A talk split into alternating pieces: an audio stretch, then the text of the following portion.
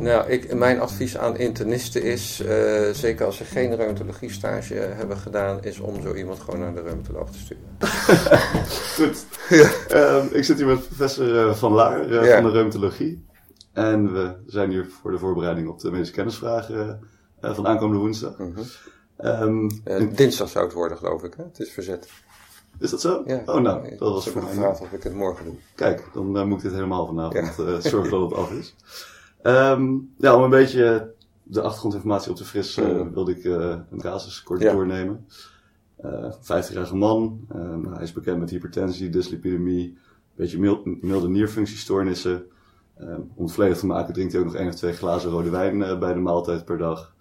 En um, die is bekend op de polyvasculaire. En nu is hij er voor een controleafspraak. Maar vermeldt hij dat hij eigenlijk al sinds twee dagen een uh, pijnlijke gezwollen uh, grote rechterteen heeft. Uh -huh. En uh, is nog niet naar de huisarts geweest, want hij had deze afspraak toch al staan. -huh. um, nou ja, je ziet dan inderdaad een, een, een, uh, eigenlijk een zwelling en roodheid van MTP1.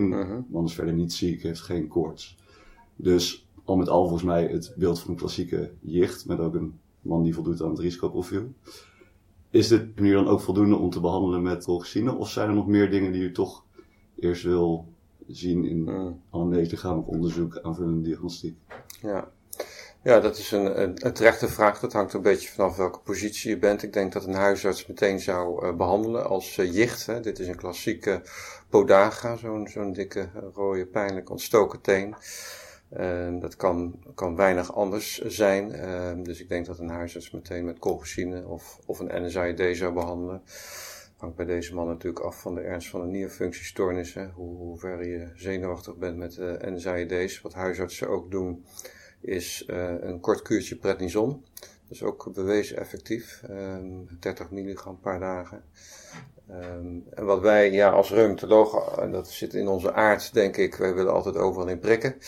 In ieder geval een, een diagnose een keer bewezen hebben. Zelfs um, al, al lijkt het klassiek jicht.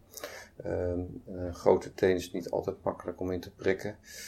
Um, dus dat wordt nog wel eens nagelaten. Maar als het een ander gewricht zou zijn en er is verdenking op jicht, dan, dan zou je zeker een gewrichtspunctie willen doen om uh, uraatkristallen aan te tonen. Uh, of andere kristallen, hè. dat hoeft natuurlijk niet per se jicht te zijn. Maar, maar zo'n dikke rode teen is daar wel heel verdacht voor. Ja, een reumatoloog zou ook beginnen met colchicine. Uh, we beginnen meestal met 2 keer 500, soms ophogen, als het een grote vent is. En dan is er discussie over wat je doet ten aanzien van urinezuurverlagende therapie. Hij heeft natuurlijk een risicofactor op uh, uh, urinezuuraccumulatie. Um, en de recente Britse richtlijnen um, geven aan dat je toch meteen al na een eerste aanval uh, moet gaan uh, behandelen met onderhoud.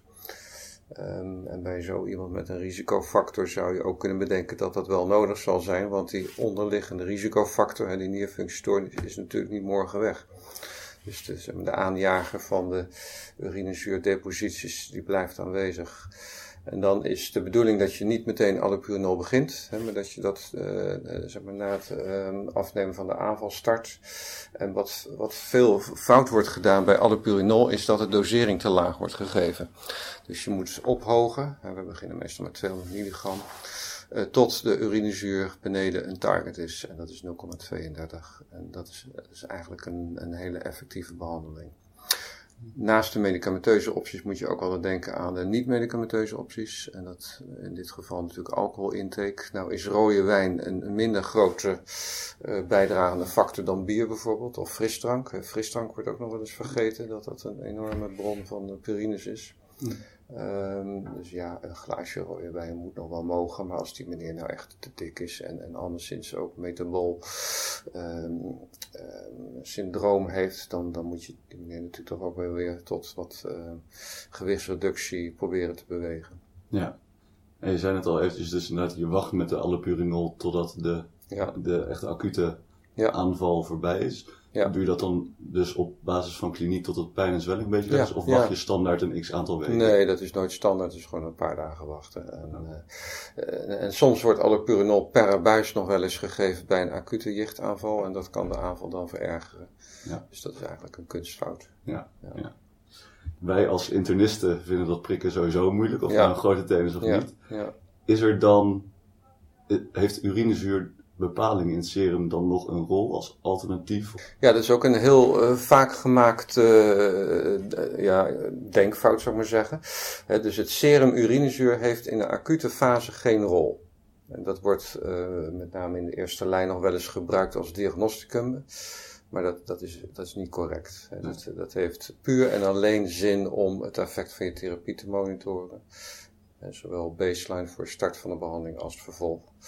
En is op die manier ook een hele mooie maat voor compliance. Hè. Een van de grote problemen met jicht is compliance. Ja. Ehm, dus heel veel mannen, het zijn bijna altijd mannen, die, eh, die nou, als de aanval over is, dan geloven ze het wel weer. Dus om die aan de pil te houden, is altijd een hele uitdaging. Nou, stel, je hebt exact dezelfde casus, alleen dit keer eh, heeft de man eh, niet de, een zwelling in zijn grote teen, maar in zijn eh, rechterknie. Mhm, Nog steeds monoartritis. mhm. Ehm, verandert dat de zaak met betrekking tot eh, de workup?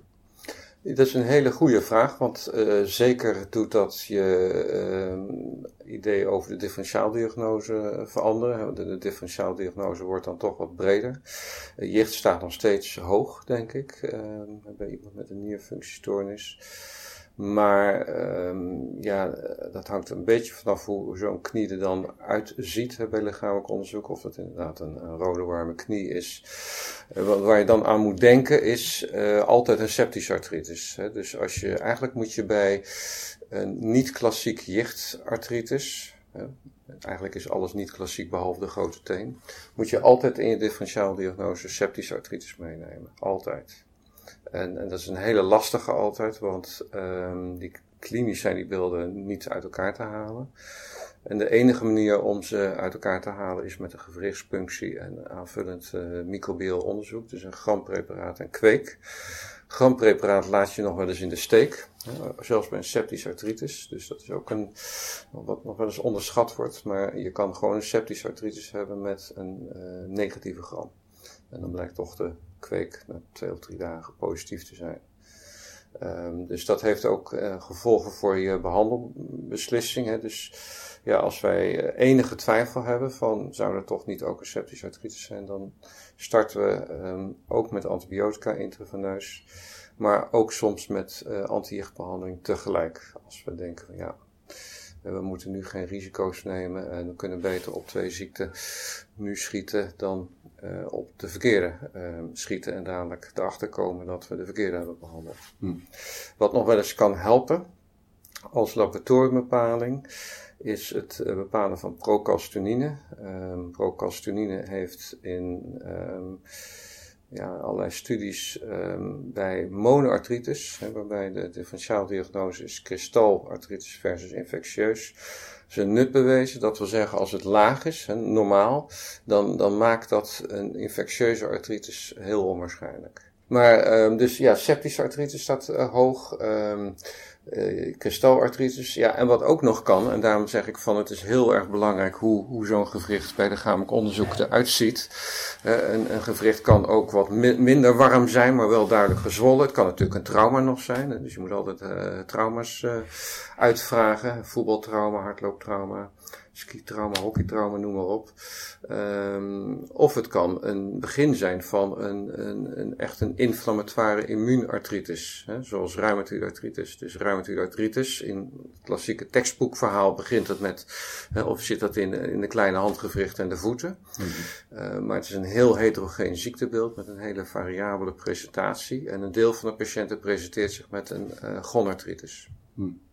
Ja, want in het kader daarvan vroeg ik me dan ook af, is er dan dus inderdaad diagnostiek die je standaard inzet, zoals reumafactor, anti-CCP, um, en met het oog op andere oorzaken van uh, monoartritis, zoals uh, uh, Lyme. Ja. Zijn dat allemaal dingen die je doet, of alleen als je er nog andere aanwijzingen voor hebt? Nou, ik denk gonoreu en Lyme alleen op indicatie, als, we daar een, als daar een vermoeden uh, op is.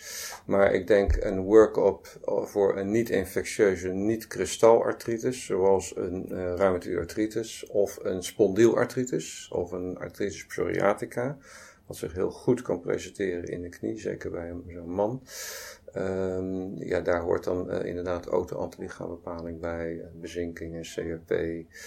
Ja, kijk, artritis psoriatica is een klinische diagnose. Hè, dat is vaak auto-antilichaam negatief, dus daar heb je verder niks aan bloedonderzoek. Um, reumatoïde artritis heb je natuurlijk beperkt wat aan, want een reumatoïde artritis kan ook auto-antilichaam negatief zijn. Um, en ja, trauma, dat, um, dat, dat is vaak minder inflammatoire.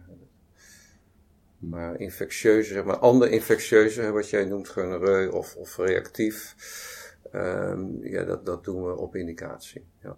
Spondielartritis is natuurlijk altijd de vraag of je dan een HLA-B27 moet doen als screening. Nou, dat heeft beperkte waarde, omdat mensen ook HLA-B27 negatief kunnen zijn en een spondielartritis kunnen hebben. Hm.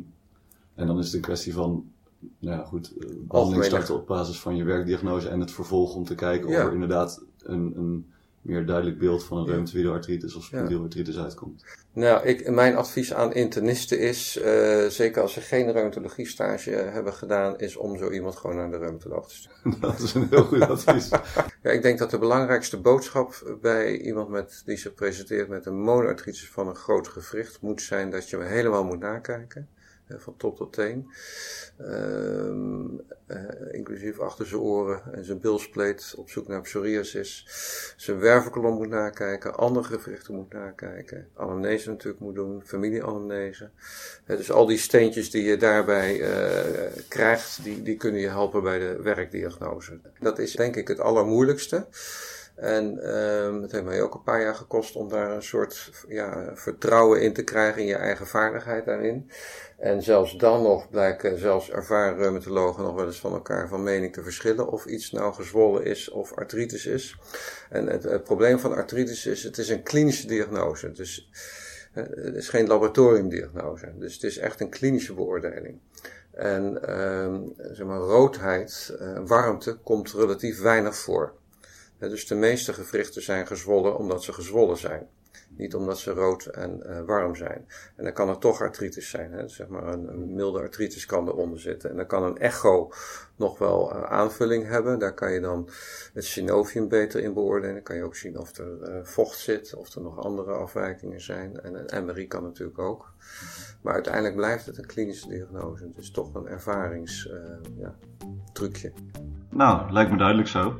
Um, dus samenvattend, bij een klassiek jichtbeeld, dat wil zeggen een artritis van het MTP1-gewricht bij een patiënt met risicofactoren zoals nierinsufficiëntie, start je behandeling met colchicine 2 daags een half milligram of een korte kuur prednison 1 daags 30 milligram. En wanneer de acute aanval na enkele dagen is verdwenen, start je allopurinol 1 keer per dag 200 milligram bij.